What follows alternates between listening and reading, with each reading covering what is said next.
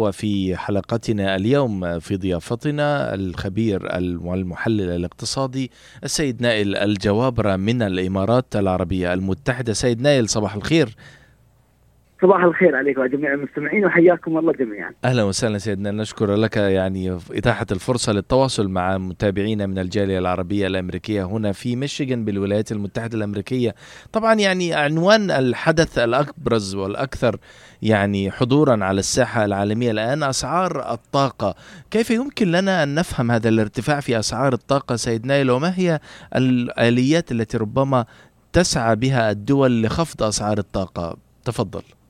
هي بكل تأكيد رفع أسعار الطاقة بالحرب الروسية على أوكرانيا وهي ما جعلت هناك الطلب المتزايد بعد عدة آه، أمور من من أوروبا خاصة لوقف الإمدادات الأوروبية من روسيا وهي ما جعلت هناك ارتفاع لأسعار الطاقة. هناك آه، آه، هناك وجود إمدادات أخرى لأوروبا ووقف الإمدادات الروسية بسبب الأوضاع والحرب الروسية على أوكرانيا. ومما جعل هناك طلب متزايد من دول أخرى غير أوكرانيا وجعل واتجاه روسيا لامور لأمور سياسية أخرى مما مما دفع دفعت دول أوروبا للاتجاه إلى مصادر أخرى وخاصة بدفع الإمدادات الروسية التي كان متفق عليها في السابق بالروبل الروسي. وهذه التغيير جعل هناك وجود عقوبات وهي آخرها من قبل أيام بالحزمة السادسة على روسيا.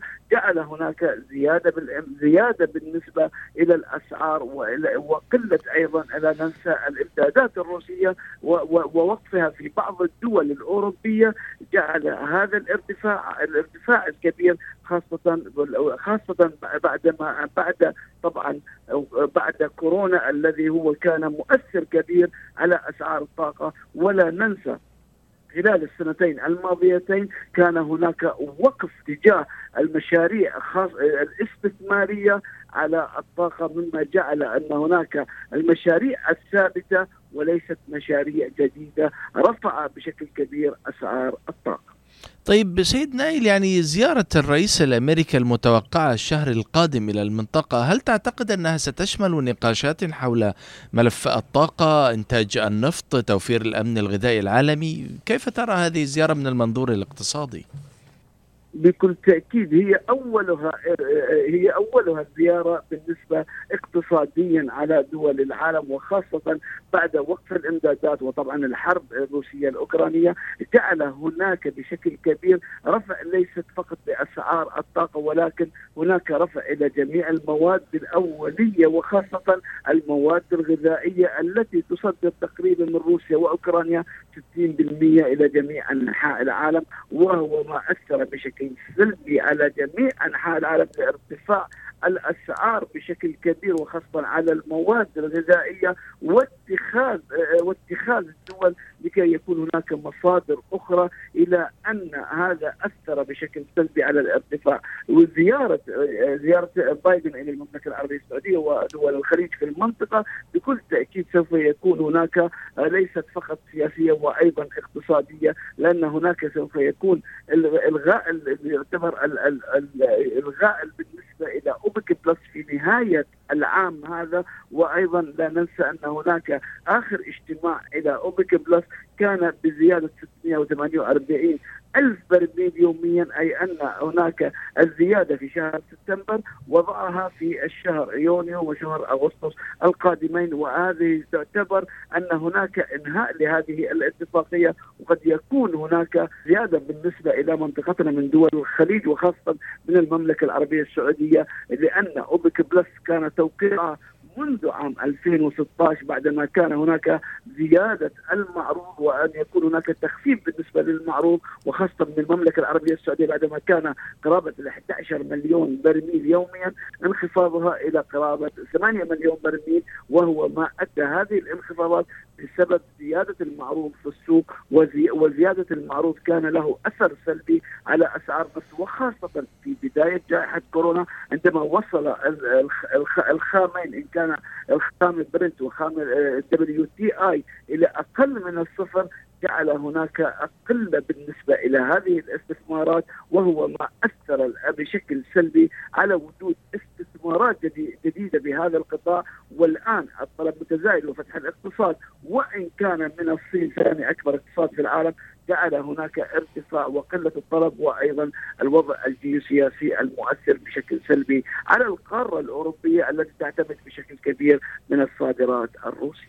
تحدثت عن الصين ثاني أكبر اقتصاد في العالم وهي يعني من مصادر الاستهلاك الكبرى في العالم للنفط وربطت ذلك أيضا في عنوان عرضي عن يعني انخفاض الصادرات الروسية من النفط إلى أوروبا. بين الصين وبين أوروبا الشرق الأوسط يصدر الغاز إلى أوروبا. اتفاقية وقعت بالأمس بين كل من الاتحاد الأوروبي ومصر وإسرائيل ستقوم بمقتضى إسرائيل بتصدير الغاز إلى أوروبا عن طريق إسالته في المصانع المصرية. هذا الزخم حول مشكلات الطاقة وأسعارها. هل تعتقد أن روسيا ستقف متفرجة وهي عضو في اتفاقية أوبك بلس عندما ترى أن مصالحها تتهدد بانخفاض أسعار البترول نظرا لزيادة المعروض المتوقعة وهذا سيؤثر على مدخلاتها من النقد في ظل أيضا الحصار الاقتصادي الذي تعانيه. هل تعتقد أن روسيا ستقف متفرجة على هذا المشهد؟ وروسيا تتجه بأن يكون هناك البيع في الوقت الحالي إن كان إلى الصين والهند بأقل من سعر السوق من 30 إلى 35 دولار للبرميل وهو ما يجعل هناك الإمدادات التي كانت تتأثر بسبب العقوبات على أوروبا تتجه إلى الصين والهند مما مما يؤثر بشكل سلبي. ولكن هل هل إن سوف تكون من المتفرجين؟ بكل تأكيد لا. وهو ما يؤثر على زيادة وطول الحرب يؤثر على السلع الأخرى. للاسف هي ليست فقط أسعار الطاقة ولكن هناك لدينا أسعار أولية وأيضا المواد الغذائية التي ارتفعت منذ بداية الحرب الروسية على أوكرانيا ارتفعت بأكثر من 35% وهذا يؤثر بشكل سلبي على جميع جميع المواد ليست فقط أسعار النفط ولكن أيضا أسعار الغذاء، أسعار الطاقة وأسعار أيضا المواد الأولية التي تتخذ من من روسيا مقرا لها وهي خاصة من القارة الأوروبية، وجود بدائل دائما نتحدث منذ بداية هذه الحرب أنها سوف تحتاج فقط إلى وقت من ستة إلى ثمانية إلى تسعة أشهر سوف يكون لها أثر سلبي على جميع الاقتصاديات في العالم. لذلك نشهد أن هناك ارتفاع بالتضخم ارتفاع إن كان التضخم في القارة الأوروبية أو في الولايات المتحدة الأمريكية بعد الإعلان يوم أمس برفع آه، أسعار الفائدة في الولايات المتحدة الأمريكية إلى 75 نقطة أساس وهي الرفعه التي تعتبر لأول مرة منذ عام 94 وهو ما يؤثر بشكل كبير على المواد الغذائية وخاصة على المواطن الأمريكي ومنها نتأثر تتأثر جميع العالم لأنها مرتبطة بالدولار الأمريكي وخاصة آه، وخاصة الصادرات والواردات. سيد نائل يتساءل يعني من يعيش في منطقة الشرق الأوسط ونريد أن نساعدهم على يعني زيادة الوعي والفهم يرفع البنك الفيدرالي الأمريكي الفائدة في الولايات المتحدة الأمريكية فتقوم دول خارج الولايات المتحدة بما فيها دول الخليج برفع أسعار الفائدة ما هو الرابط؟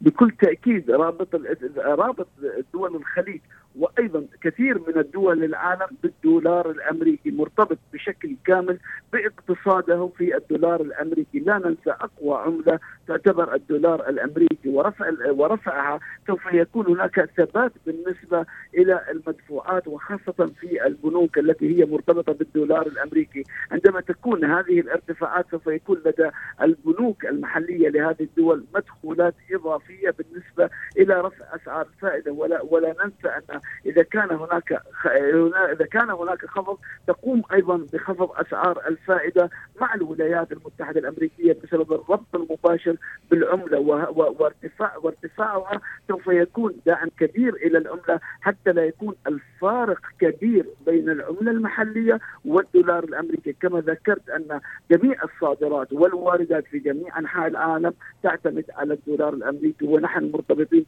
باقتصاد قوي كاقتصاد اقتصاد دول الخليج مرتبط بالنفط والنفط مرتبط بالدولار الأمريكي، إذا اتجهنا لكي يكون هناك آه، آه، كما يقول الجميع أن يكون هناك ارتباط أيضا بعملات أخرى سوف يكون أيضا أثر سلبي عندما يكون هناك ارتفاع الدولار وانخفاضه بشكل مباشر إن كانت الصادرات وعلى والواردات القادمة من الخارج. طيب يعني تثبيت سعر الصرف في دول الخليج وكثير من الدول العربية مقابل الدولار الأمريكي، ألا يمكن أن يكون ذلك عاملا مساعدا لاستقرار الأسعار أمام الدولار حتى ولو رفع الفيدرالي الأمريكي الفائدة؟ هي رفع الفائدة وخفضها بالنسبة لبنوكنا في الدول العربية تساعد بشكل كبير القطاع البنكي الذي الذي يعتبر قطاع قوي بالنسبة إلينا. وليس فقط أنا كما أذكر أن فقط الارتباط بالعملة لكن هناك تعتبر في منطقتنا في دول الخليج بنوكنا المحلية تعتمد على الودائع بشكل كبير من الحكومات الخليجية الموجودة في القطاع البنكي وهي وزيادة أسعار الفائدة سوف يكون لها عامل إيجابي. بالنسبة للقطاع البنكي وسوف يكون عامل إيجابي لايضا الواردات القادمة من الخارج ويكون دعم كبير بالنسبة إلى صادراتها لأنها تعتمد على الدولار الأمريكي، جميع الصادرات والواردات تعتمد بشكل كبير جدا على الدولار الأمريكي وهو العملة الخضراء الثابتة بشكل كبير بشكل كبير في في في في عمليات الصادرات والواردات. طيب عفوا سيد سيد نائل بالنسبة إلى إلى دخول سيد نائل سؤالي سؤالي الأخير يعني يدهمني الوقت ولا يمكن ان يعني أن نفوت فرصة وجودك معنا. العقوبات على روسيا من تضرر أكثر روسيا أم أوروبا الولايات المتحدة الأمريكية والإقتصاد العالمي؟ بكل تأكيد جميع الاقتصاديات تضررت والسبب أن هناك اعتماد بشكل كبير على روسيا من شكل ليست فقط من أسعار الطاقة لأن إذا أسعار الطاقة سوف سوف سوف سوف نلاقي لها بديل في دول أخرى. لكن هناك مواد أولية ومواد غذائية تعتمد عليها دول العالم من روسيا وأوكرانيا وهي ما أثرت بشكل كبير وبشكل سلبي على جميع انحاء أنحاء العالم، الجميع خاسر إن كانت في روسيا إن كان روسيا أو إن كان العالم بسبب وجود الصادرات والواردات من روسيا وأيضا وجود خاصة العامل الغذائي الكبير الذي يتجه إليه جميع أفراد المجتمع في العالم وهو القمح وعلى إخواننا المصريين رغيف العيش وهو ما أثر طبعا بشكل سلبي على جميع الصادرات القمحية في العالم. لذلك نتجه لأن يكون هناك اتجاه بأن يكون موارد كثيرة وليست من منطقة واحدة. سيدنا الجابرة كنت معنا في هذه الإطلالة الصباحية من الإمارات العربية الخبير والمحلل الاقتصادي نشكر لك هذه الإطلالة معنا وتمنياتنا بقضاء يوم سعيد وتحياتي لكم تحياتي لك ولجميع مستمعين قناتكم طبعا بكل تأكيد وجميع من يمثلني في الولايات المتحدة الأمريكية وشكرا لك. شكرا جزيلا.